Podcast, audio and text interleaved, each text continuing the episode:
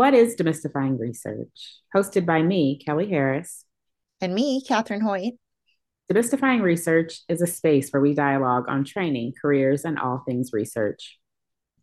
Everything from is research right for me to thinking about applications, mentorship, which research degree is right for me, handling failure and rejection, CVs versus resumes, and funding.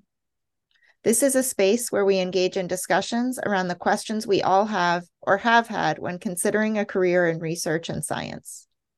As clinician scientists, we seek to answer questions and address issues that aren't clearly addressed in more formal spaces, things that weren't addressed in our clinical training, questions that we may not know how or where to begin to seek answers. This is not a space only for scientists and researchers, but for anyone who may be interested in science and research. We're so glad you've joined us. Let's dive in. Rowhea, do you want to maybe introduce yourself and then we can talk a little bit about what the role of like what it, what is a DGS? Sure. So my name is Rowhea Elmesky, and I'm an associate professor at Washington University. And uh, yes, Kelly is correct. This is my second uh, time being uh, the director of graduate studies. Um, my my work is uh, my original training is in science education. Um, my PhD was in a curriculum and instruction uh, setting, but uh, I've really branched out since then. So my work really focuses on um, studying the sociocultural dimensions of science education, specifically looking at marginalized groups of students um, and uh, the ways in which we can um, really uh, uplift their voices. And um, my research focuses on providing them with better schooling experiences. Um, more recently, I've really focused on anti-Blackness and bringing that into cultural discussions. Uh, so the cultural responsive um, conversations, just adding the layer of race into that. Could you tell us a little bit about what that role of DGS is and uh, what that looks like? Yeah, so I, I think Director of Graduate Studies um, looks a little bit differently depending on where you are, the type of um, you know department, and uh, of course, um, you know, there's there's so many different intricate details of how it might be different. But I think that overall, we could say that Director of Graduate Studies is um, the role that is from my perspective, the entry point into the doctoral studies experience for PhD students. It's that individual who you interface with primarily first, um, although um, in some programs you have an advisor that you've already identified that you want to work with as your major professor. The director of graduate studies is really there to make sure that all of the details of your experience are smooth um, in in my particular department, um, you know, I I do all sorts of things, ranging from teaching the first course, which is a doctoral seminar. Um, I do that twice, so it's like the first and second year students um, receive that experience, and so that's the one of the first courses that they receive, as well as um, you know, mentoring uh, in informal capacities um, to students as they are you know starting to navigate the program. Uh, so yeah, that's a in a, a nutshell. That's helpful. I'm wondering if you think that prospective students or people that are interested in pursuing a PhD or career in research, should they reach out to the director of graduate studies before they start? Is that kind of a point of contact? But Yes. So, so okay. for sure, for sure. So the director of graduate studies also has a role with prospective students. So when I was speaking a minute ago, it was more aligned with the, the current students um, or the ones who are entering into the program. But um, anytime that you have questions and you're trying to find out about a program, usually the point of reference on a, a website would be that DGS and uh, that person can answer questions about the types of programs that are available whether or not you know there are specific advisors who might be more aligned with the, the area of interest that you have. They can help direct you to and suggest that maybe you might contact this professor or another professor. Um, and I think, um, yeah, it's it's uh, the best starting place because oftentimes students get overwhelmed by their web the website. They don't know what questions to ask. But uh, yeah, just thinking about the website and how you might be able to understand um, what's there, then DGS can can be a good starting point. So I was just um I, I think you brought up an important point in there, and I think it's important, especially like I'm thinking back to my own experience and a difference that I didn't realize existed between programs or departments or you know is that like you can enter and go straight into a lab have an, an identified advisor before you even start your phd program or you could enter a program without having done that. Is that fair? And so in the case if you're you know and so like in my case i entered i hadn't i had an idea about you know potentially who i would maybe want as an advisor but i didn't enter into a lab and so in those cases, the DGS is that person that is like that advisor until they have an advisor. Is that fair? Um, yes. Is that an important question for prospective students to ask to like understand that infrastructure, that that kind of framework? What in terms of the departments they're looking at, is this the department where I really need to know exactly where I'm going versus? Absolutely. Uh, absolutely. Um, and and it differs. So you know, so the type of um for example, when I was DGS for you, Kelly, um, you know, back uh, many years ago, our program had a different structure at that time. We didn't um, ask students to identify their advisors until almost year three. So, uh, although individuals could identify who they wanted to work with earlier than that, um, you didn't have to officially sort of declare um, who you wanted to, or, or agree upon the major advisor. Um, it's a lot different right now uh, because we have a more limited um, uh, faculty to choose from in terms of that mentorship role. And so, you know, that will happen all the time. Different departments or programs could have different sets of circumstances that will change and shift the infrastructure. And uh, it, uh, the DGS is the best person for the students to ask that. Um, and for example, with uh, applications, when they're coming into our department, we actually want students to identify a couple of individuals that they might want to work with on the application um, from the beginning. Um, and that's not, you know, the case in, in, in every um, circumstance. So knowing um, it's it's like it's it's like with anything right? If you pick up something at the store and you don't look at the manual even though it might look like you know just something common that you would be able to like let's say it's like a, a space heater and you're like i know how the space heater works but um but but this one might have a little bit of a special um you know adjustment or something different that you need to know. Uh, so you know being uh the, the the dgs is sort of the manual for um, a department. It, it really, it's the living, breathing, personable manual. I love that, um, that, that like example. Um, so you've talked about this a little bit, but I'm just wondering if you could talk about like what does it look like in those first few kind of days, weeks, months starting a program? Um, what is it? What are the students doing? What does it look like for them? Mm-hmm.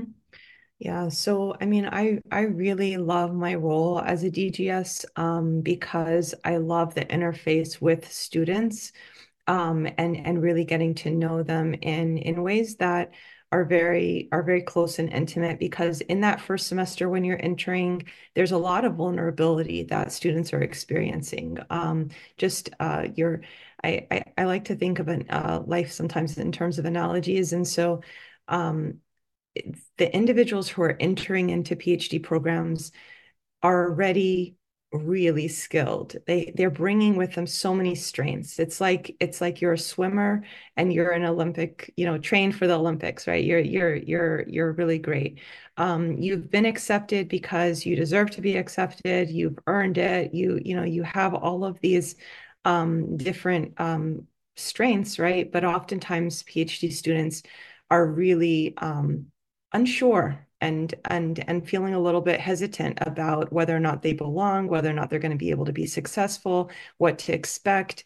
And so they they have these you know wonderful skill sets but it's like going to a brand new body of water or let's say diving into the ocean and you really don't know what to anticipate um, and so I, I feel like in those first, very first weeks and months, it's just getting a, a bearing of your surroundings. Like, what is this? What is this water that I jumped into? Right? How deep is it? How how dark is it? Who are you know where where are the places? Are there light? Is there a, a lighthouse out there? Is there you know a rope that I can hang on to here? Um, And so I feel like that's a lot of of what um, that very first part of the um, based on things that students have told me and just having you know spent a lot of time with students in that in that first uh, couple of weeks and months um, time period. I really like that thinking about kind of the analogies and the things that we should we really should be thinking about in those first few months because it is a whole new pathway. I'm really interested in just all of the things that you've been saying about kind of the different points of contact and also how different programs function. I know my, the program that I was in, I started the program already in a lab and there wasn't really much flexibility around that actually. Um, that that's how my program was designed. And so thinking about those different levels of support and kind of who you go to for different types of mentorship, I'm just wondering if you could talk a little bit about who who do learners go to in that first semester in that first couple of years as they're navigating who their mentor should be, picking a lab. What if other challenges come up? Um, what are the different places that people go to? It sounds like the DGS is a great first place. Mm-hmm.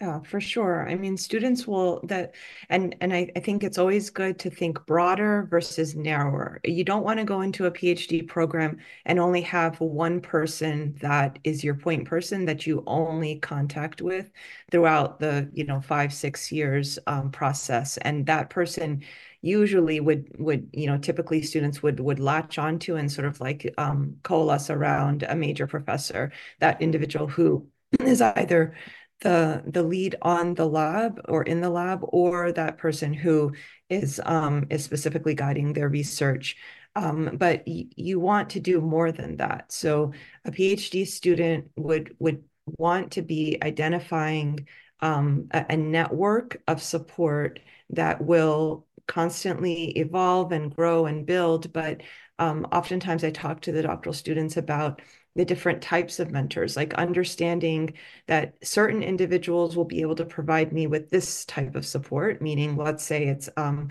you know, access to or ideas about financial aspects of being um, a, a, grad student, like access to grants or maybe being able to be, you know, um, part of a project that's already in existence that would um, allow you to you know to have uh, uh, something that's maybe financial in in in um, in nature uh, added to your um, to we know that being a, a doctoral student is is, is hard work when, uh, in terms of uh, survival economically uh, so so you know thinking about you know those types of opportunities then there's the individuals who would be there for research purposes who are the um, you know, the major professor is one individual, but who are the other people around you in the department? Who are your um, and maybe they've been instructors in classes. Maybe there are other faculty up and down the hallway who have expertise and um, and experiences that you would be able to learn from and build on. Ultimately, we're trying to work towards a place where you get to the point where you can do dissertation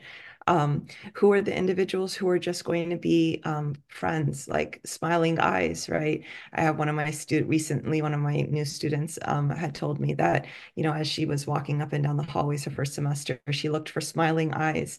Um, and, and so, you know, how do, how do you identify those individuals who are going to be um, just, um, you know, positive uh, presence and energy in your life? Um, and, and of course, thinking about your cohort and fellow students and what types of relationships you'd have with them.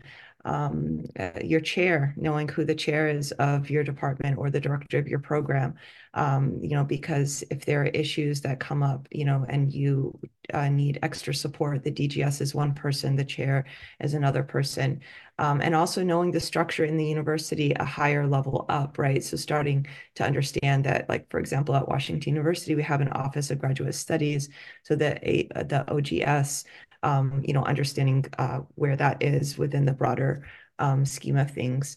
And so again, it's like starting to get a bearing of you know what is it that um, that I that I have access to, but also actively taking steps to um, to develop and to build this this uh, network. Um, so not a passive role, an observational one, but then you start to then take steps to make those connections as well.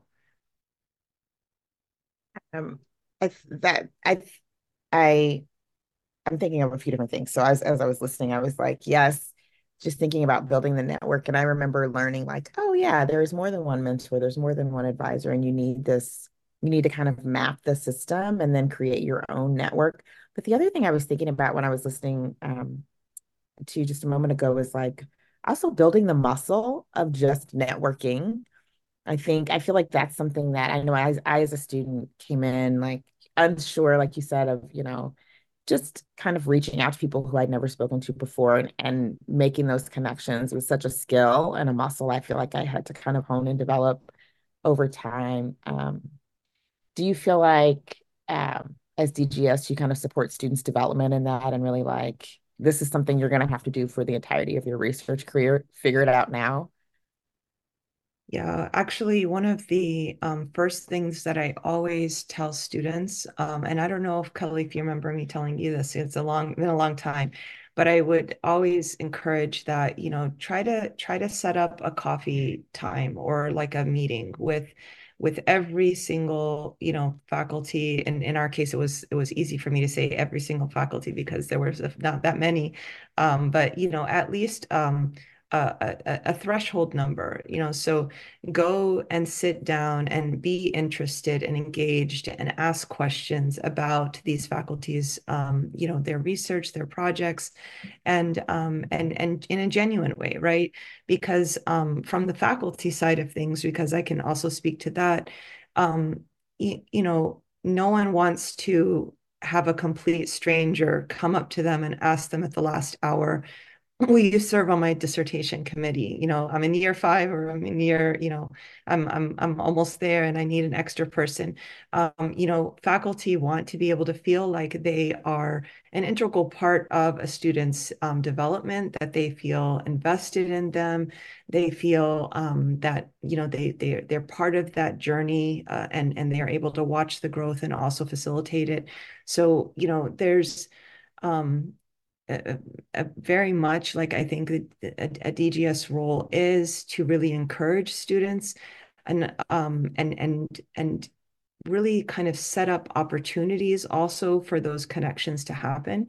So something that I did this semester in my doctoral seminar was to invite in professors to come and visit with uh, the, the first and second year students and uh, in one case, we went out to to lunch, or you know, we sat uh, and had um, lunch with uh, one of the professors, and uh, the students really, um, the first and second year students really um, gave me feedback that indicated that this had been a very important um, experience that they had had. So I think you know something that I learned is that I've been saying this for a long time, but um, but sometimes students aren't even sure where to start. So I think also facilitating those opportunities, at least now, the the students and the faculty have interfaced one time, right? So if the student then comes back and says, "Can we follow up and can we continue this conversation that we started?" Um, you know, can we go out to coffee or can we, you know, sit down over lunch? Then it's a lot easier because something that my students have told me is that they are not always sure about what is appropriate um, in in in making those first connections to faculty. Is it okay for me to, you know, is it am I being presumptuous to say that, you know, I would like to sit down and and and discuss research, you know, where um, so that again goes back to that uncertainty and and just um, uh, you know um, feeling like they don't want to break any norms, uh, you know, the unspoken uh, un unspoken norms that um, they might not be aware of. That's so such an important thing, I think, to, for us to begin thinking about uh, for ourselves, but also potentially, at least for me as a mentor, you know, facilitating those first relationships. What I'm really wondering now is it sounds like that's a hard moment for some learners as they're navigating the first couple of semesters interacting with professors. Have you seen any other kind of roadblocks or challenges that many learners have encountered and how they could overcome them effectively? It sounds like some of that networking helps. Mm-hmm. Yeah. Um, so so definitely the challenges that students will face will be unique to who they are and what their prior experiences have been. um, I think this is important to like consider, especially if students are coming from um, historically minoritized backgrounds and thinking about how those challenges can look differently for our students. Um, and being, I, I feel like um, it's important for us from the student perspective to be aware of what are the things that I might be facing that are a little bit different from, from what others um, coming into this PhD program might be facing. I think that's that's an important perspective from the student side, and then from the from the faculty side and from the DGS side. Um, I think that it's um, it's important for um, there to be genuine engagement in trying to understand what those specific might be and to and to work with the student to um, to navigate right and to overcome. Um, just to make it a little bit less abstract uh, sometimes students come into our programs and they have had uh, a wealth of research experience. And and therefore they have really time students come into our programs and they have uh, they, their experiences have been uh, a wealth of research um, opportunities. And so they identify as researchers. They um, feel very confident in that aspect of their um, identity. They might be able to engage easily with with the data set for example or they you know you you might um, have an advisor who's like oh here's some existing data that i have why don't you you know take this and, and run with it right? And and one student might find that to be very in, engaging and invigorating and another student be, based on you know the, their experiences that they, that they come with may find that to be very challenging. And so um, I, I think that um, students need to be able to recognize what they bring right and be able to communicate that to um, to, to, to the faculty that they're going to be working with and not, this is not a time to be worried mm-hmm. about looking bad, right? And this is not a time to be like, oh, you know, I just, I, I just, um, I, I have to know it all and I have to come in and do it perfect and, and, and so on. This is a time to be a learner, to be open, to be very honest about what you do and don't know, right? And to ask for what you need um, because uh, when you ask, you usually can receive. It's um, it's very um, uh, it's it's very hard to get what you need if you don't even ask the questions. And oftentimes, um, students are just really worried to ask because they're afraid that it will be a poor reflection on them. They're afraid that this may, you know, ruin, you know, the the next few years for them. Um, and and and so uh, I I would say maybe the biggest challenge that one that that that a student may face as they are entering into a PhD program is their own self, right, and their own um, um, uh, hesitation to um, be okay with what they don't know, and and and um, and and not uh, yeah not try to be the perfectionist that allow the, the perfectionist self is often what allowed them to get to the, the point that they're on the phd program. So it's hard to let go of that a little bit but um yeah.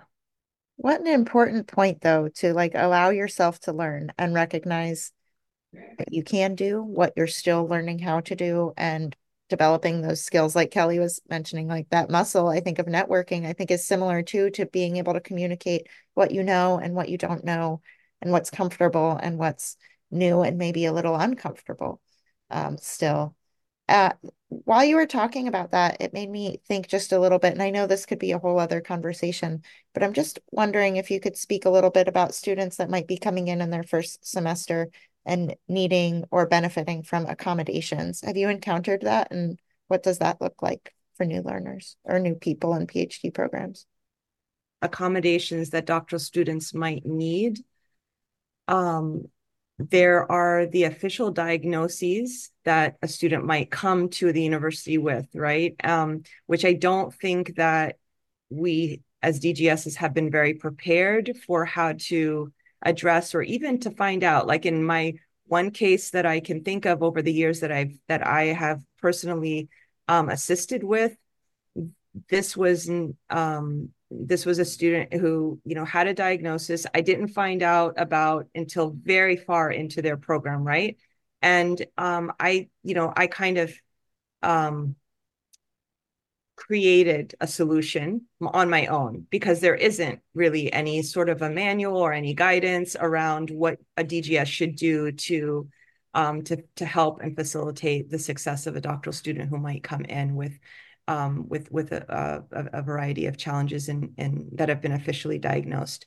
I think that outside of what the official diagnoses might be, that oftentimes I found that doctoral students need accommodations and and I and forgive me if I'm using that word and it's not a, you know appropriate to the the more broad context but i'm thinking about it now in, in a broader context. And so what i found is that um, you know again based on the students experiences and their background and and also um, the amount of of of structural challenge that they may have had to navigate um, in in society, whether it's uh, through you know experiences of poverty or being part of a lower socioeconomic um, uh, status, and um, whether it's due to um, racial discrimination, ethnic uh, discrimination, immigrant status, international. You know, there's so many different variety of of um, of challenges that students might be bringing or their experiences that they might have that we do need to keep that in mind as we talk about sort of accommodating or trying to make sure that students have what they need. Um, and again, it really helps if students let the DGS um, as a first person as well as their advisor, if they have one, know again this very early on, very early on. Um, an example um, that that I've uh, noticed is that when students um, come in and let's say they're coming straight from a bachelor's degree and versus a student who's coming from a master's degree um, sometimes they are coming in with a very limited um, scope in terms of like the images of what a literature review might be let's just say. Like i'm just throwing it out there um, which is really important, right? As you're starting um, a PhD program, even just understanding what a literature review might entail, um, what that um, that process looks like, how would you even begin, how to even start asking research questions, right? Um, and and uh, and so um, in some ways, like I accommodate, right? Um, in in quotation marks, accommodate um, the the students in my doctoral seminar um, one of the first things that we do is we start this project of identifying some broad research questions that you're interested in. Let's start the process of a literature review. And so depending on my students and where they are and what they bring, um, I, I um, adapt that um, experience and that assignment in a way that there's more scaffolding for the ones who need it, and there's more opportunity for growth for those who might be more advanced. Um, and I think that that's a, a, smaller example of what we want to do more broadly speaking in every aspect of a PhD program uh, for our students um, to, to make sure that we are cognizant of what their, um, their areas for growth are and, um, and, and provide them with the support. Um, I think that's great. And I just, so I, I feel like I've heard um, you say a few different times in a few different ways a you know kind of meeting students where they are and trying to help acclimate them to the process right i remember um, starting my program and and hearing i think my advisor maybe even you somebody was talking about like getting my sea legs and you know figuring out that balance but the other thing i've heard you say that i think is really important is just this idea that students need to kind of ask for what they need they need to use this as, as an opportunity to really be open um, and kind of find comfort in the discomfort and the vulnerability of starting something new. Um, and I'm just wondering if there are other like specific things that you think are really kind of critical for student success. Like you you talked about students coming in with this wealth of skills that they don't really recognize or or kind of acknowledge. And I can think back to feeling really insecure as a first year student and not um, mm-hmm. not seeing myself as coming in skilled, but seeing myself as like, oh God, I got to catch up because I should be where this third or fourth year student is. And that's not true. But are there other, you know, kind of qualities that you think or skills that students should really focus on, like, mm-hmm. you know, bringing in with them or develop, like thinking about as assets when they're entering programs? Yes, yes, for sure. Actually, um, I, I mean, I, I have, um, an activity that I that I did uh, recently with with some of my new doctoral students, which was actually entitled "Cultivating Success as a Doctoral Student." And we collectively, you know, so so I can tell the students what you know I think will make them be successful, but I like doing it um, in a in a collective um, collaborative manner because they also know what will help them to be successful right? And uh, and so i think that that's part of the process um, is um, is is providing the space and the opportunities where um, you do you do get some of that advice, but you also just reflect and think about what do I already know about what has allowed me to get to this point. Like you you've gotten here because you were successful, right? You you are a successful individual, and so what has worked for you over time, um, and and thinking about you know those different skills, but then also um, again it's like the the the the the, the expert swimmer right but in a new body of water just like figuring out how to use those skills. So some of the things that we talked about um, collectively and some of the, these ideas i can't even remember which ones were mine and which ones were the students but we discussed the idea of um, being really sure to take care of yourself every single day consistently right?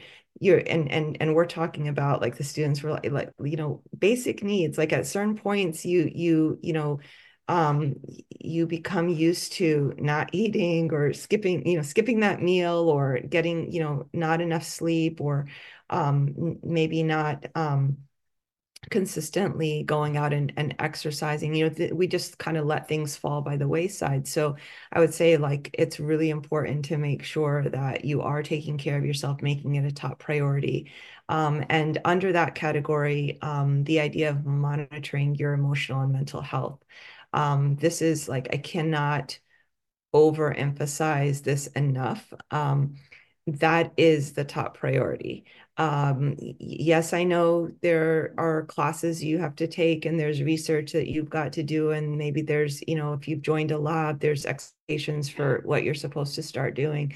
And the list goes on and on and on. But if you are not well, you will not finish. Right. And you, and that's our end goal. And that's what I always remember PhD, remind PhD students that we are here to finish but also of course we are here to impact the world to make the world a better place and um and so if you if you are not in a good space yourself you will not be able to do the work that will impact the world in a, in a and I know that sounds kind of cliche, right? But but it's true. I mean, why do why would anyone dedicate their life for six years to do research? Like ultimately the research that we're going to be engaging in and, and our experiences that we're going to have post PhD is designed to do something that's significantly um, impactful.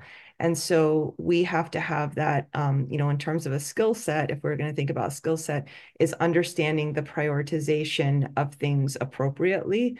Um, and and and so putting yourself first is not being selfish. It's providing yourself with what you need so that you can complete um, uh, the, the, the, the, the journey successfully. Um, another area that I've uh, that we've discussed, you know, with students, um, um, with my students, is um, the idea of making sure to take care of social relationships, um, which is something that I wouldn't have necessarily like, you know, really. And I'm pretty sure this was one that came directly from uh, the the the students without my um, my my prod, prodding. Um, but the the idea of um, that yes i've talked a lot and in this podcast about you know the social networks in terms of professionalism and those mentors and right up and down the hallways of the of, of the university and thinking across campus and all of that. But they also brought to my attention that you need those social relationships with the important people in your life who are going to be there right? And they're going to be that solid rock when you're getting to the point where you're like, okay, dissertation's never getting written. Um, and so, you know, um, it, preserving that um, piece of, of um, your life uh, is, is really uh, critical because the PhD is one part of life. It is not everything. Um, uh, and then I think I already mentioned this earlier, but the idea of asking for help. Um, also finding a variety of places where you can be productive is something that we've just you know talked about. If if you um if you know that you get work done really well in a certain space and again this is again reflecting on what has worked for you you've been a successful student where does your great you know learning happen? Where does the where is um, the excitement and your engagement the highest? Uh, is it you know at home and in in your room uh, you know in front of a particular window that you love to look out? Um, is it in the library um, down in the deepest darkest cre- crevy where no one can find you? Um, you know where is it that what what works for you? Um, and being um, you know being aware and then uh, uh, you know uh, making sure to uh, to to follow through. Um, and being open and flexible to changing like your location and um, you know the, okay it's not working for me. This always worked for me before. It's not working for me. Okay well let's do something different and that's all right. So flexibility is really important.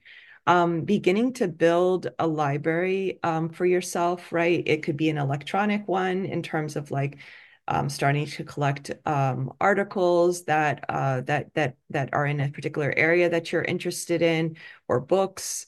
Um, a lot of times, students are not aware that there's funding there for students to acquire books that they would like to um, add to their library or build their library. Um, and so if you're a person that likes the tangible ones, right, you can do that if you want the electronic ones.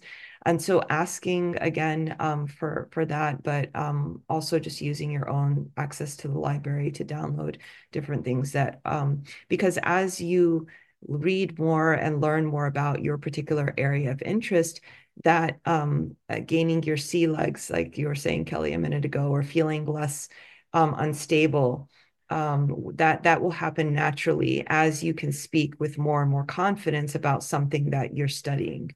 Uh, it just happens by default. So um, so so so building that sort of library. Um, uh, another really important piece: create a calendar and stick with it. um, and so, you know, uh, this is something that I, I, I I'm talking to myself here. Um, but you know, does designing part of your calendar being that, you know, I am going to, you know, every Thursday morning from seven to eight, that's my exercise time. No matter what, if someone wants to schedule a meeting with me at that time, or I, you know, I, but that that's going to be when I go to exercise. Um, from you know eight to ten once every two weeks. That's when i sit down and i just free write. And i'm just you know i'm a new student and i don't know exactly what i'm going to do but i'm just going to i'm just going to sit down and, and put down all the thoughts that i have of, around coursework that i'm taking or all the thoughts i have about the question that i might be starting to you know to start to formulate. So creating a calendar helps to um, designate times um, for things that are important and habits that you want to start to establish and that you want to maintain over the duration of your PhD program. Aside from the common things that you're going to put in a calendar, um, like meetings and and and uh, and um, class times and things like that. Um, and uh, something that is, I think, really, really important uh, that again came out of this really nice conversation I had recently with students is that do what you enjoy. Do what you enjoy. Don't research something that your mentor wants to research or that someone told you is a really hot area that you should, you know, that you should um, get involved in. Do what um, you're passionate about. Um, when I was going through my doctoral program, back in the day when I was when I was young, um, it was uh, you know very common in science education to study misconceptions, students' misconceptions that they have about science content knowledge, and um, and and you know I find it mildly interesting, but definitely not what I was passionate about. I was way more passionate about understanding, you know, the what was what were the dynamics of what was unfolding for um, marginalized kids in classrooms and why why you know were we getting this underrepresentation in STEM? And so you know finding that there are I want students to like prospective students and existing students to know that there are literally thousands of directions that you can go in within a particular um, area of research. And you know probably you know gosh thousands and thousands of different research questions that you could ask that would be viable that you could probably get approval for for, for studying right? I mean they're they're the it's really limitless in terms of you know what direction you want to go in um, and now there's a big focus, I, uh, you know, on and transdisciplinary studies. You know, looking across all, how do we study and answer questions from a you know broader perspective? And so um, we we really want to um, encourage um, uh, students to do what is going to keep you motivated. Keep your eye on the prize. Like, know that yes, you want to graduate one day. So don't do something that is unattainable, right? And you have your whole life to to to do everything that you want in terms of you know your research, but um, but that there there's that big but you you you you know you you definitely want to do something that um that you feel really good about um, and I think the the last piece that I really want to emphasize in terms of skills is um, developing an understanding that um, grades do not matter anymore. I, I know that they, you know, quote unquote matter, right? but but you know, learning matters. So you give you go into a PhD program and get me A's in all your classes, but you can't apply anything that you did in your classes to your research, then you're not going to be in a good place. And again, you probably will struggle to finish, right?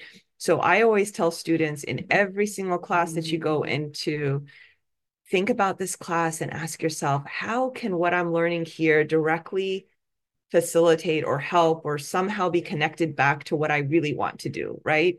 And finding those connections is such a, an important skill set i think. Like you can find it. I've had i've had students who do amazing uh, I, like i get i get floored when they come back and tell me how they took a class that feels really really removed from what they're wanting to study and they found ways to like link that and and and so again like you know right people who are coming into the phd program these individuals are amazing they have such um you know a wealth of of of strengths. And so it's just a matter of how do you take that intellectual, um, uh, you know, know-how and look at these classes that you oftentimes are being required to take, and you know, you so they may not may or may not be interesting to you, but then bring it over.